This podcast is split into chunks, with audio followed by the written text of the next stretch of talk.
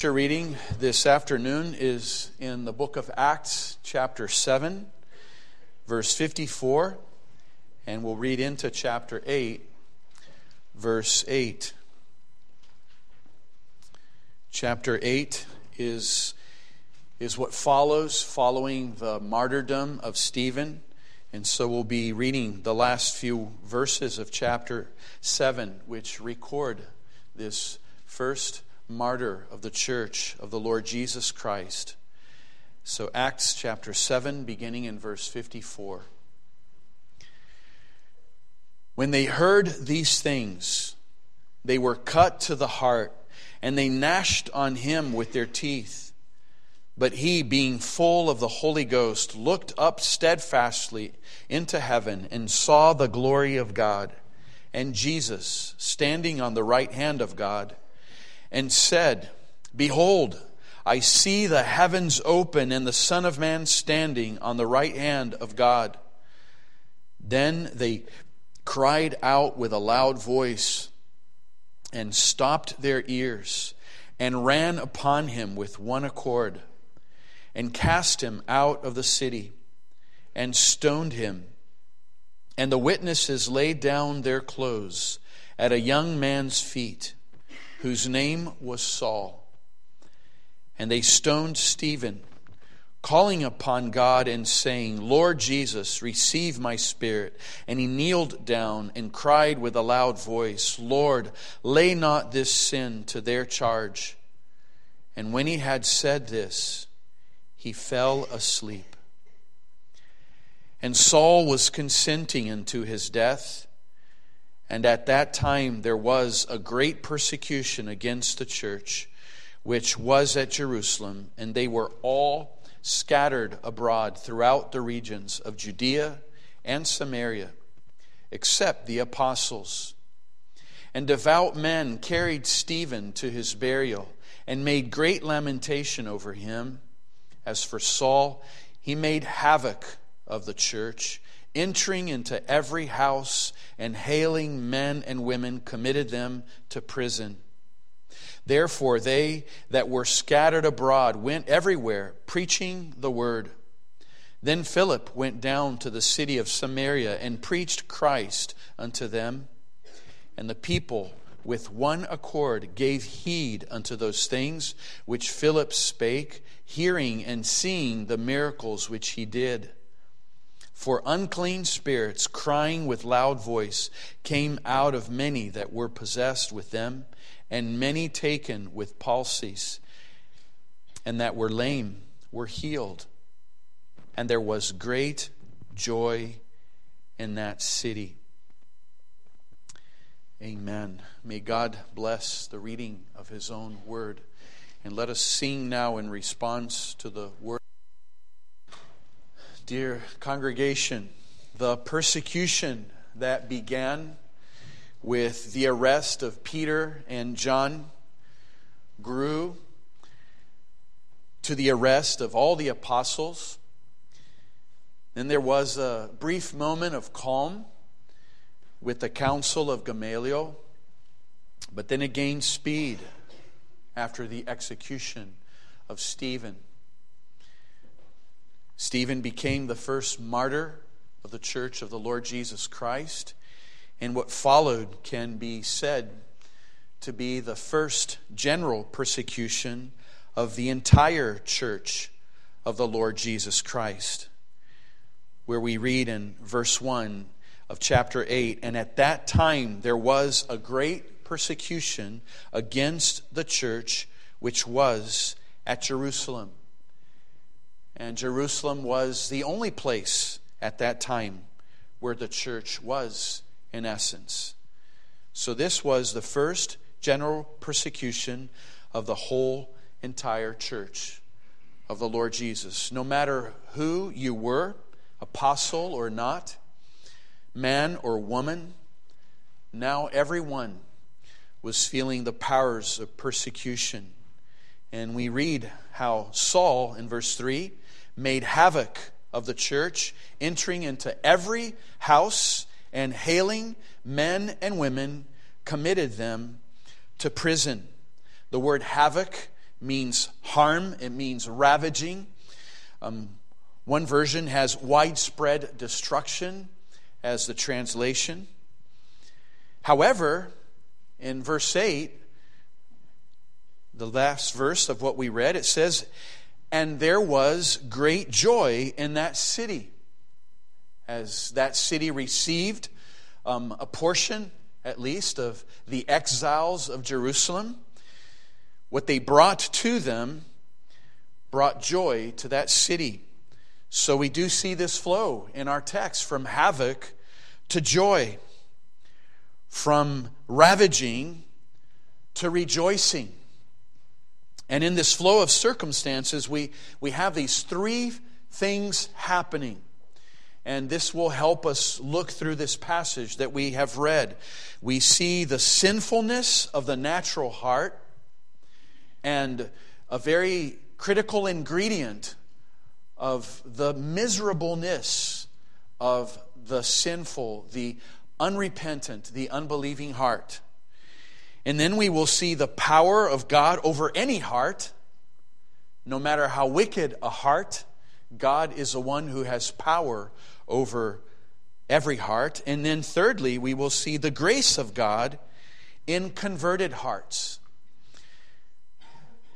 The, the miracles that we see in the text um, are apparent not only in the healing of people Again, we have the, the signs and wonders, and we have people who are delivered from, from unclean spirits, and people with palsies and with lameness who could never hope of being healed. Those are wonderful miracles, but we will see the greatest miracles throughout this text. We, we ended last sermon looking at a miracle that was the greatest. We will look at that one again and see a list of others in our third point. So, first of all, the sinfulness of the natural heart. And this is, of course, looking at, at these persecutors of the church of Christ. There, there are these two groups. There, there are the persecutors and there are the believers. There, there are those who are yet unbelievers and, and they're not necessarily persecuting, but they, they are unbelievers still. But let us look at the unbelievers who are persecuting, and they reveal something very miserable about the natural heart. And, and this is how it would apply to you and to me. And this is, this is kind of how God's word is like a mirror to us. It's not like we're looking at them and just pointing our fingers at, at Saul and, and at the Sadducees and at the Pharisees. That is meant to show to your heart and mind what the natural heart is. When God allows a heart to be ungraced, untouched as it were, by His favor, this is who we are. This is what we would be. It is only God's grace that keeps us from being a Saul, and it was God's grace that turned him into a Paul. And so, what is this great miserable reality? Remember the sermon of Stephen. That, that sermon points to the whole matter. There's this dynamic.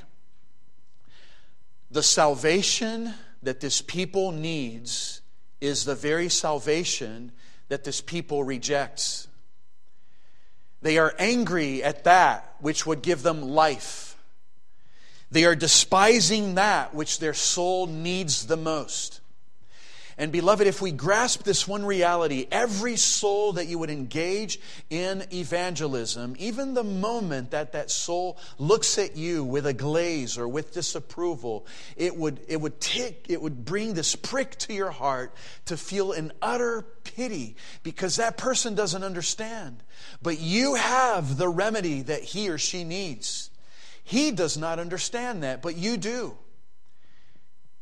And you must be the one to, to, to, to just shower that person with, with love and with affection because they are in their misery rejecting the bread that they so greatly need. It's, it's like the hungry person who forsakes food or the thirsty who turns away water. It is like the beggar who rejects, of all things, the money that he's there standing for or the sick person who sends away the doctor and the medicine. Remember the sermon It begins with Joseph, whom the brothers rejected.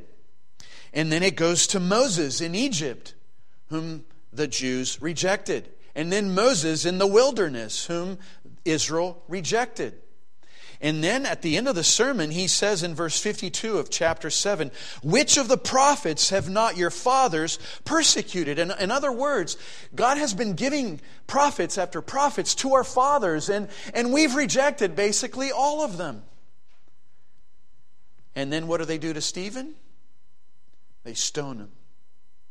See, Stephen has in his very lips the salvation that they need, but they, they they, they stop the mouth of the one who declares their salvation. And, and, and what is the big message?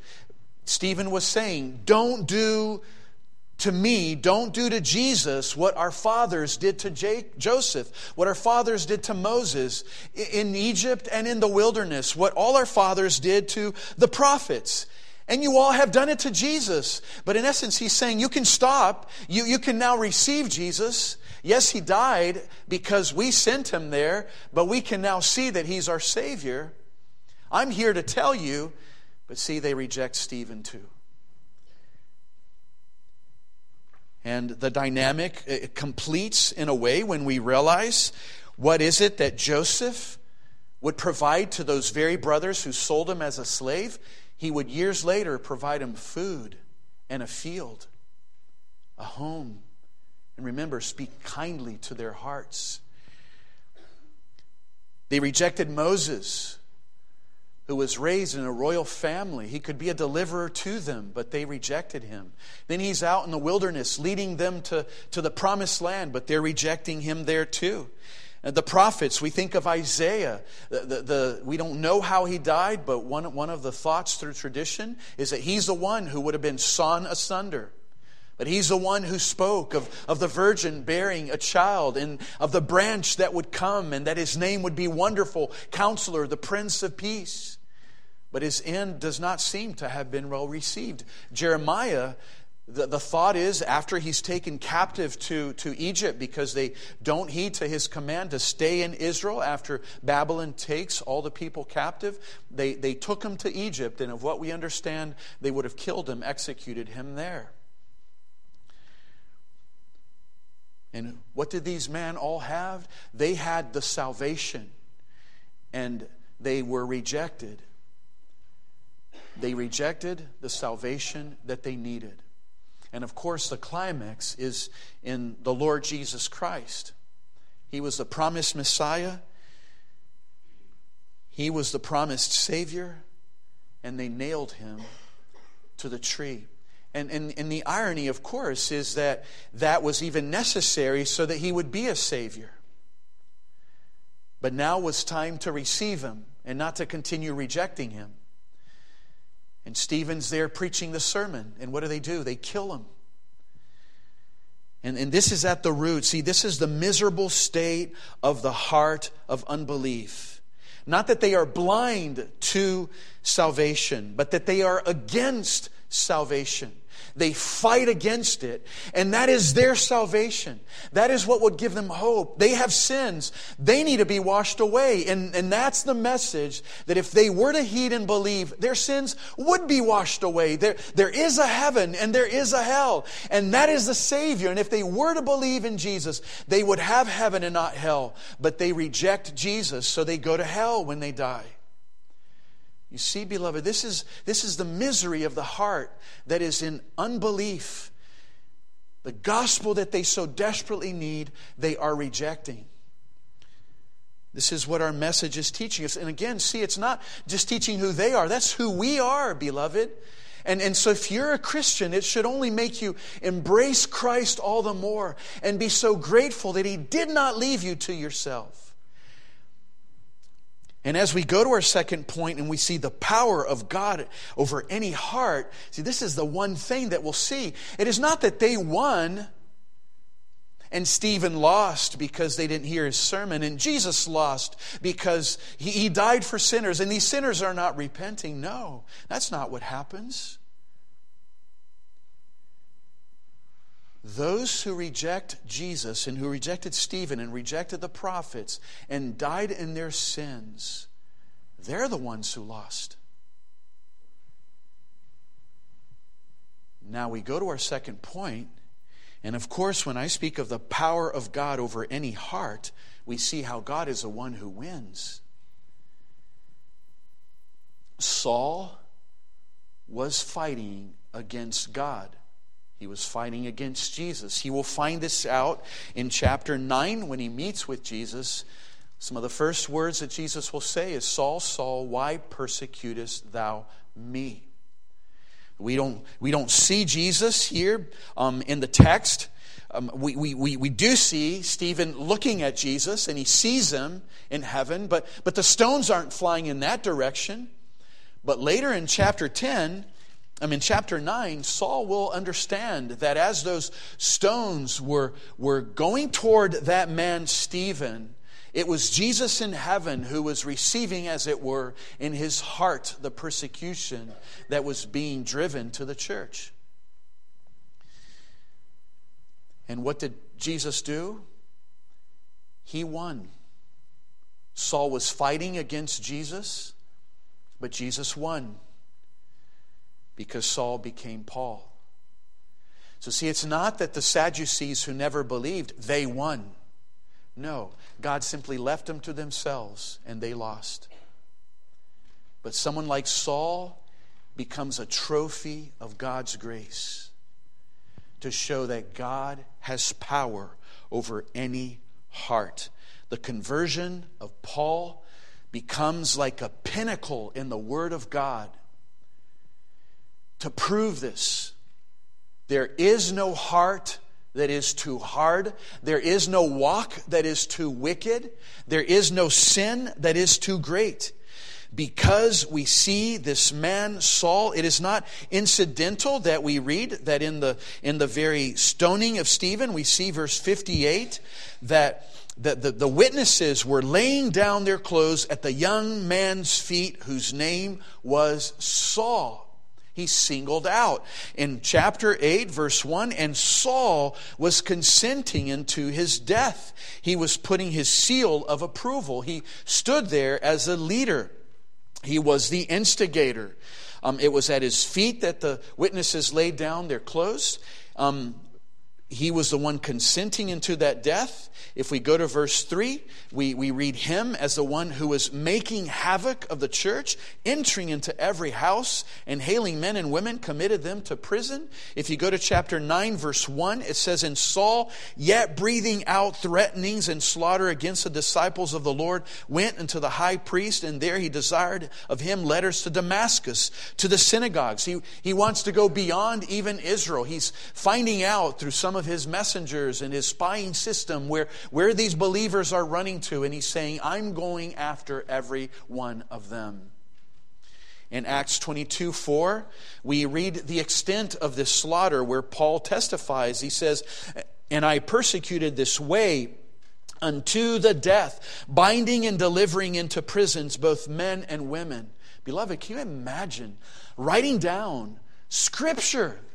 It would go not to just a few people in your neighborhood, but to the whole world. Here we are in Kinnelon, New Jersey, 2023, and we're hearing Paul's confession that he killed people. Acts 22 4. And then Acts 26 10, we read, Which thing I also did in Jerusalem, and many of the saints did I shut up in prison, having received authority from the chief priests. And when they were put to death, I gave my voice against them.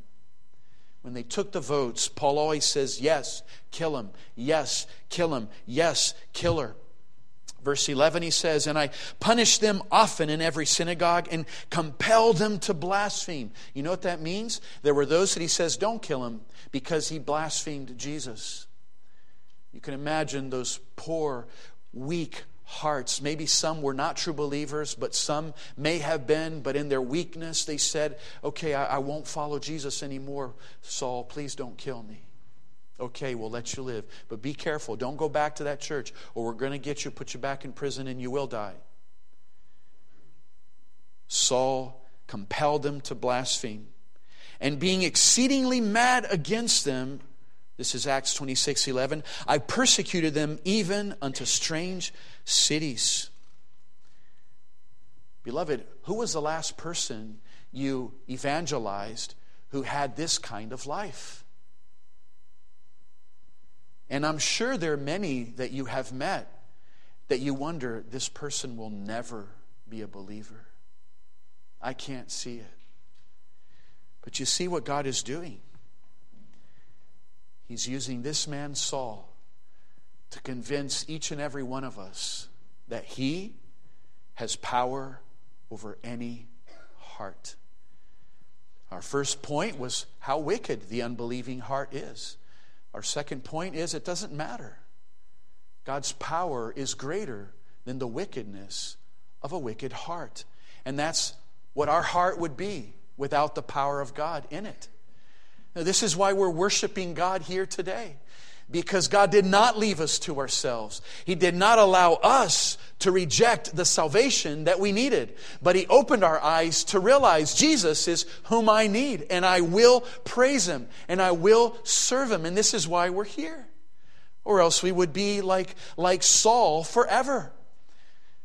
And so we are all ex Sauls who have become Pauls, if you are a true believer here today. And if you aren't, God's word is saying, look to Jesus, trust in him, and you will be converted likewise. Because God's power is over every and any heart. But then he hasn't converted yet, and we will still get to this, but we, we have to speak of it because this is where we see him in, in all of his wickedness, and, and it just brings to our minds the, the expectation, the, the glory, and the joy of chapter 9 that is still to come. And we see this power of God, but, but we see also here conversions of some people. We don't know how many, it was probably in the hundreds or it could be even in the thousands. We don't know. But, but in, in chapter um, 8, verse 4, we read that they went to the city of Samaria.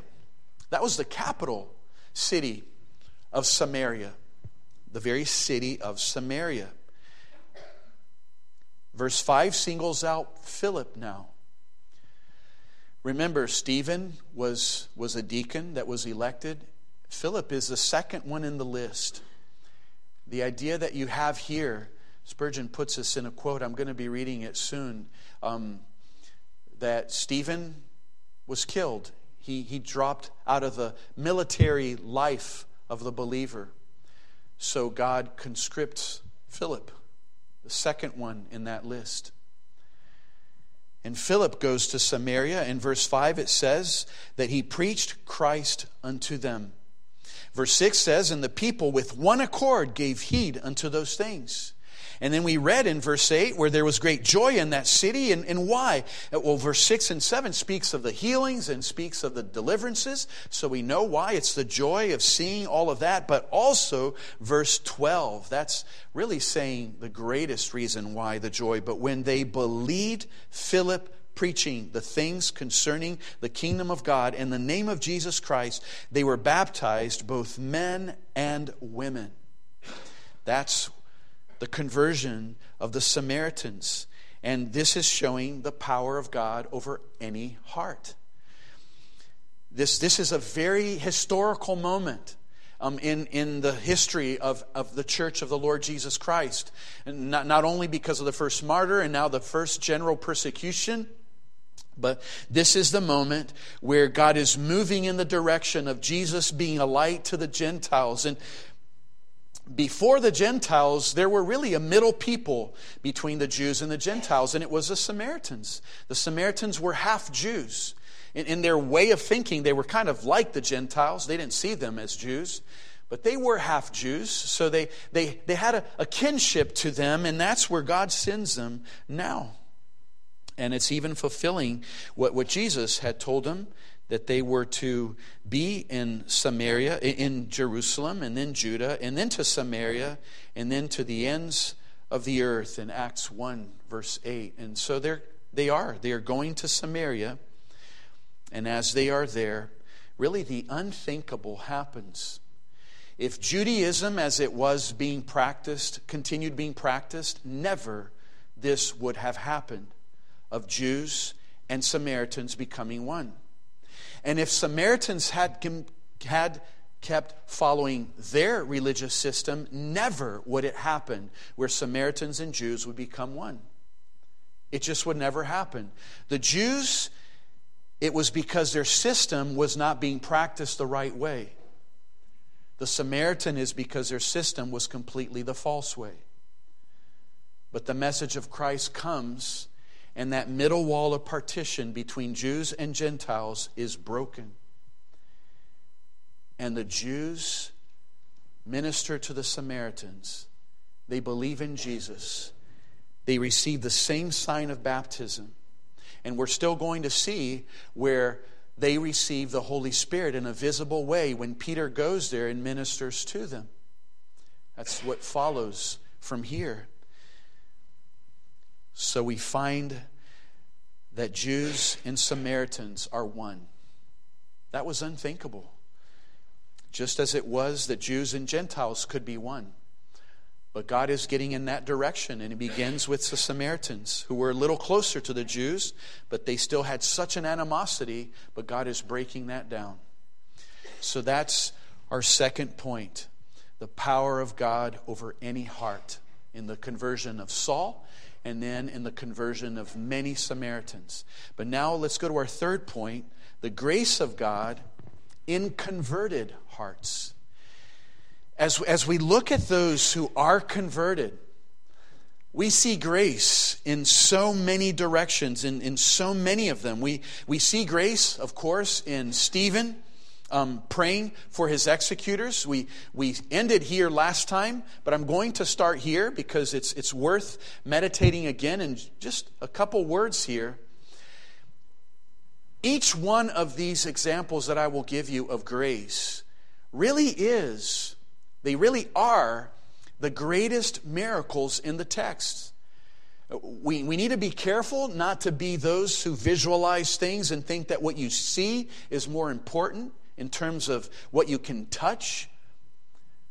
But the heart of these examples that I will give you will show these are bigger miracles than the people being healed, those palsies and those lame uh, uh, situations being dealt with, people possessed with devils and being delivered. Those are miracles. But this list that I will give you, th- this is a greater miracle.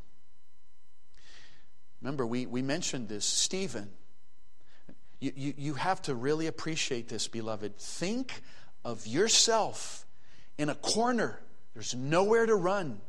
And people are throwing stones. You, you're, you're contemplating the reality this is my execution. These people hate me. There are no applauses after my sermon, there are stones. What will I do? And he commends his soul and he prays for theirs. That is a miracle of grace. What all of these have in common, beloved, is this it is the grace of God. And, beloved, I truly believe this that if you and I are to live in this world, and if we are to ask God, give me the grace, and then someone hates you and you love him back, and they persecute you, and you pray for him. And they curse you and you bless. That miracle will be owned of God to the salvation of souls. Those are the miracles we still have. Remember, we, we don't have the miracle where one of us has the power to put someone's ha- your hand on someone and say, Lord, please heal this person. God still does that miracle, but it's not that one of us specifically has that gift. But the miracle that God still gives to his own is the miracle of grace, where you may love your enemy like Stephen did. And it will be powerful. The second example we have here, if we go to chapter um, 8, it says in verse um, 2 And devout men carried Stephen to his burial and made great lamentation over him. you know, you read that and you just think, well, it's wonderful they did that. They showed honor to Stephen. But you, you need to see that. that. That's another miracle. Well, they're devout men. You know, the word devout means that they feared God. And this means that they did not fear men. Because humanly speaking, you would think they would, because look what's happening. Saul is making havoc of the church. He's entering into every house and hailing men and women, committed them to prison. Who? People who are associated with this way, and people who are associated with Stephen, whom they just executed. So these devout men, when they go there to render this honor to Stephen, they are exposing who they are. And these are brave men who are ready to die themselves. But they will not allow their brother's body to stay there to the elements. They will bury their brother. They will show honor to the temple, the, the tent that God gave to their beloved Stephen. That's why they're called devout men. They feared God and they did not fear men. They could have been killed on the spot, they could have been arrested right away. This shows your identity. And we've become, we've begun a, a general persecution. You're it. But they did it. It's God's grace. Thirdly, we read that the apostles remained in Jerusalem. The church scattered, but the apostles remained. One idea is that there were so many Christians who could not scatter. They were maybe so poor they had nowhere to go. Hiding probably was easier for them. If all the apostles had scattered, the centrality of the church would have suffered somewhat. Or possibly it's simply that God told them, stay. And they stayed. And they stayed in the place of greatest danger. And see, and they were the ones that would have been the greatest aim. Those who were most wanted stayed in the most dangerous place. And, and, and, what we understand through this is again, it just follows this reality. This, this is grace. It is a miracle. It is hearts that used to be so scared. Remember, um, it, it took just one lady asking Dave, Daniel, um, Peter, excuse me, who he was, if he was associated with Jesus, and he denied it three times with curses and swearing. But now Peter stays in the most dangerous place, and he's in the most wanted list. It's God's grace. We see grace in those devout men. We see grace in Stephen. We see grace in the apostles. And fourthly and, and lastly, we see grace in these who dispersed and spread the word of God. Now, stop to understand what's happening here. Um, we read in verse 3 that Saul was making havoc of the church, entering into every house and hailing men and women. So that's why they're scattering abroad throughout the region of Judea. And as they arrive in this city of Samaria, they necessarily start explaining why they're there. People are converted, and there's great joy. Now, this is, this is the dynamic of what's happening. That havoc led to joy. But think of the people who are in the process of that, of that ravaging of the church. Think of their sorrow. Put yourself in their position. Think, beloved, if, if, if it came to, to this North Jersey area, persecution of like um, um, quantities and, and intensity, and we, we have to scatter. And we have to pick up whatever things we can and go in whatever way we can and arrive in places of hiding. Were you going to be thinking of a missionary movement beginning, uh, of an evangelistic endeavor? But this is what happened. This is a miracle. it, it is a revival. Think, think, of, think of the sorrow of these people. They're leaving their homes, they're leaving their family. Maybe some of them already don't have families because they were executed or put into, into prison. They're the relatives of Stephen who are mourning his death. They're close friends to Stephen. And, now they're in exile. They're not just in a fun kind of travel. This is not vacation. They are running away and they instantly become evangelists bearing the good news of Jesus Christ. They understood something of what we saw this morning that we are not our own. We belong to God. They who belong to God are being dispersed, and they're thinking in that exile, I still belong to God. I will tell others about my Maker and about my Savior. They're, they're running away, but they're telling people about Jesus. And, and there's what we could say, of course, a, a, a reality that it was even by necessity. Because you can imagine a city like Samaria, all of a sudden there's these families arriving. And, and of course, the talk of the town is who are these Jews? Why are they coming? Why are they scared? Why are they afraid? Why do they have a few things? Not too many, but a lot. As much as it seems like they can carry, it seems like they're fleeing. What's going on? Tell me, is there something ill happening in Jerusalem? And beloved, Every answer to those questions was the gospel. Stop to think. Any of those Jews being stopped on the way, they would have to say, It's because of Jesus. We believe in Christ, whom they crucified. Now they're after us. Well, why did they crucify that Jesus? Some of those Samaritans maybe would have heard about Jesus because Jesus went through all those places. There was a groundwork already about Christ's ministry. And, and, and, along with them telling about Jesus, Philip comes, and through him, there are these miracles.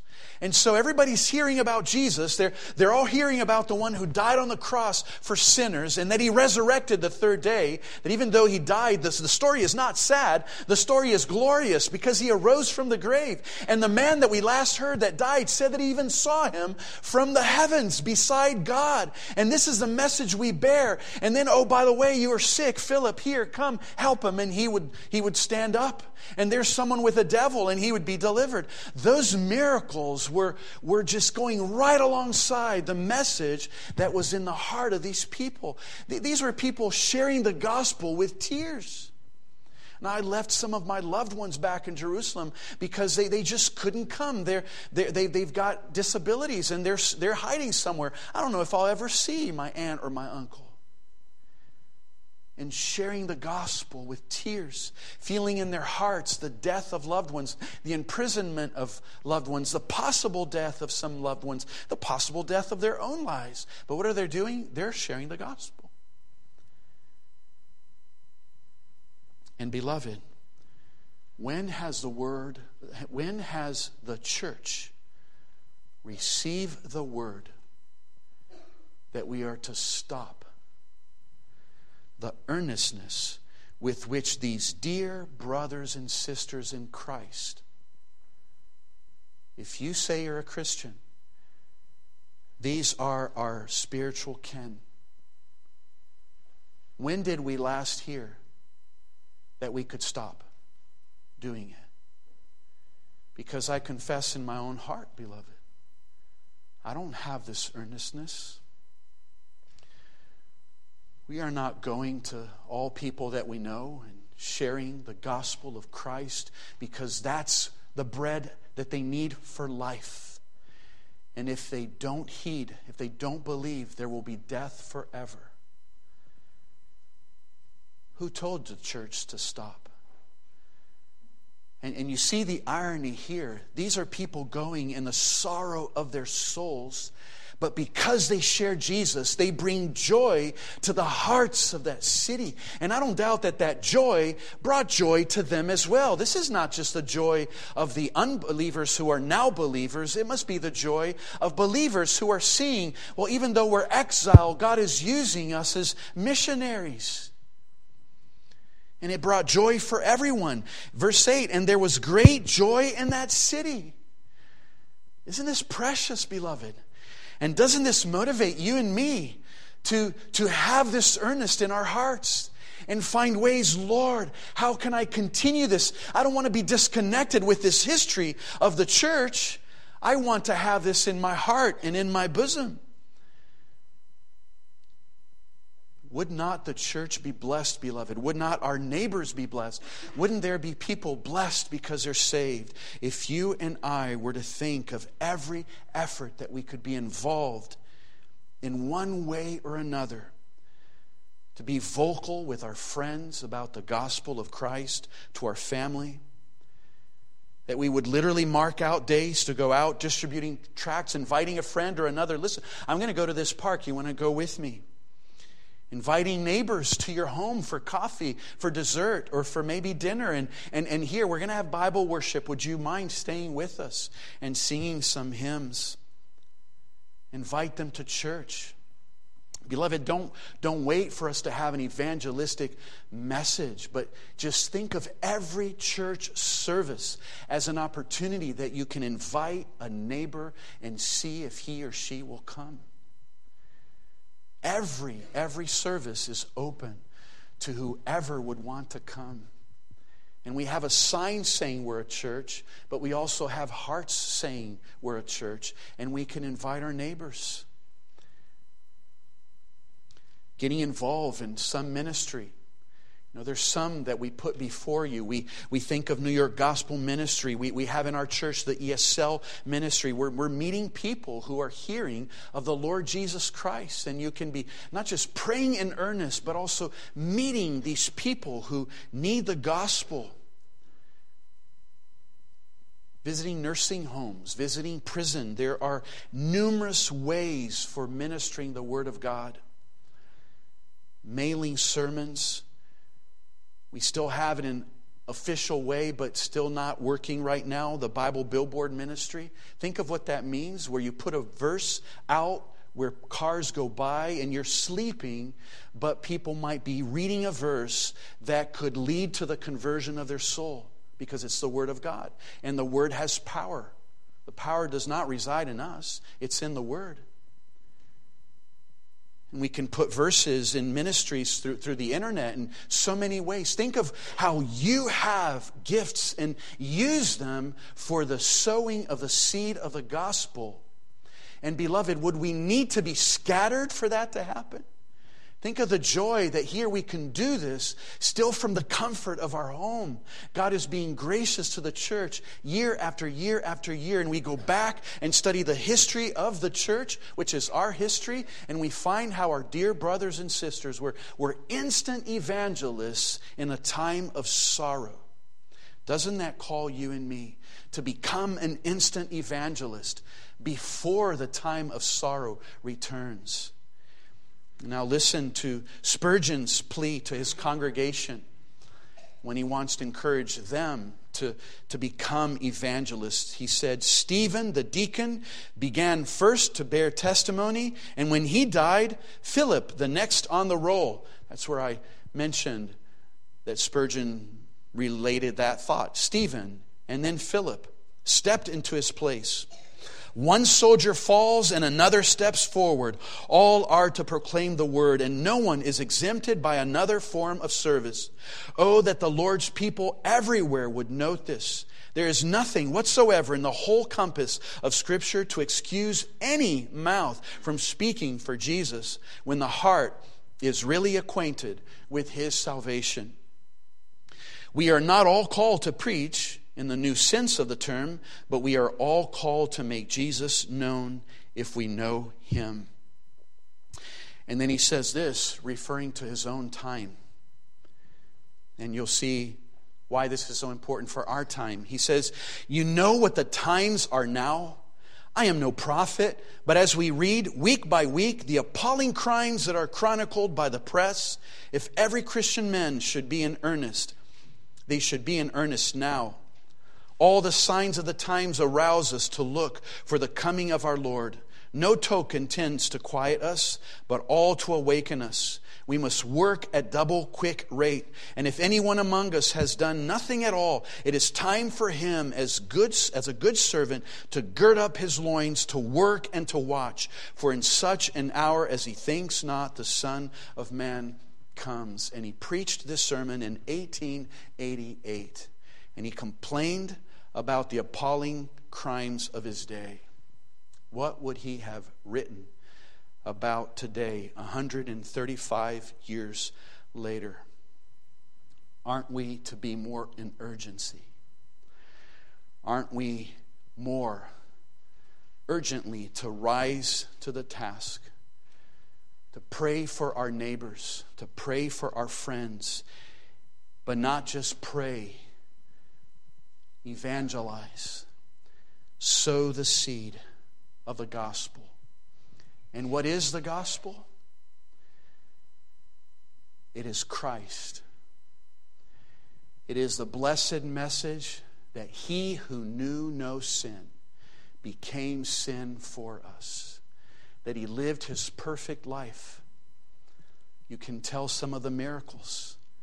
You can say how he looked at people and blessed them, even little children and people with leprosy, he would heal. But then they killed him because he was not the Messiah that they were expecting. They wanted someone with power and with riches, with political prowess. Think of how the message of Jesus resounds even in our culture that is so tired of politics. And you can say, Jesus was not a politician, but he was King of kings and Lord of lords. And for that, Rome devised his end and he is God and Lord of all. So the religious system of the day devised his end. But even as he died, he prayed for those who persecuted him. And even though he died, he arose from the grave, which proved that he is God. The mass majority does not understand why Jesus died on the cross that he died to be a sin offering, even that he had to die on the cross. It wasn't a mistake. No one's to feel sorry that he died in the sense that he lost. He won. That was the front battle. He had to go even beyond the cross, he had to go to the grave. Share, beloved, the gospel in the most simple form. And let us make this known. Let us tell the old, old story, as the hymn says, of unseen things above, of Jesus and his glory, of Jesus and his love. Let us tell the story simply as to a little child. Let us tell the story slowly that others may take it in. That wonderful redemption, God's remedy for sin let us tell the story often. Let us tell the story softly. Let us tell the story always. Let us tell the same old story. And when the Lord's bright glory is dawning on my soul, tell me the old, old story. Christ Jesus makes thee whole. Amen. Let us pray our gracious, glorious God.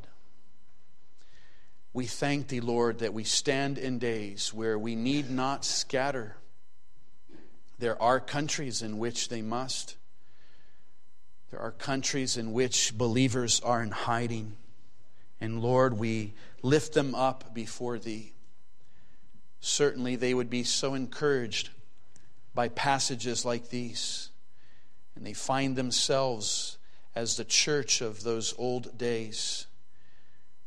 Bless them and strengthen them and fill their hearts, Lord, with the joy of the Lord.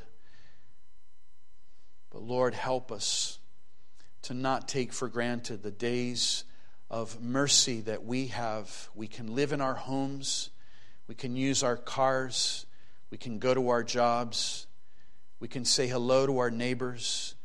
Lord, even lives that may not be so stable are, are so stable compared to a life like this, where you were in Jerusalem, the next you had to be in Samaria with whatever you could carry, but you're an evangelist still.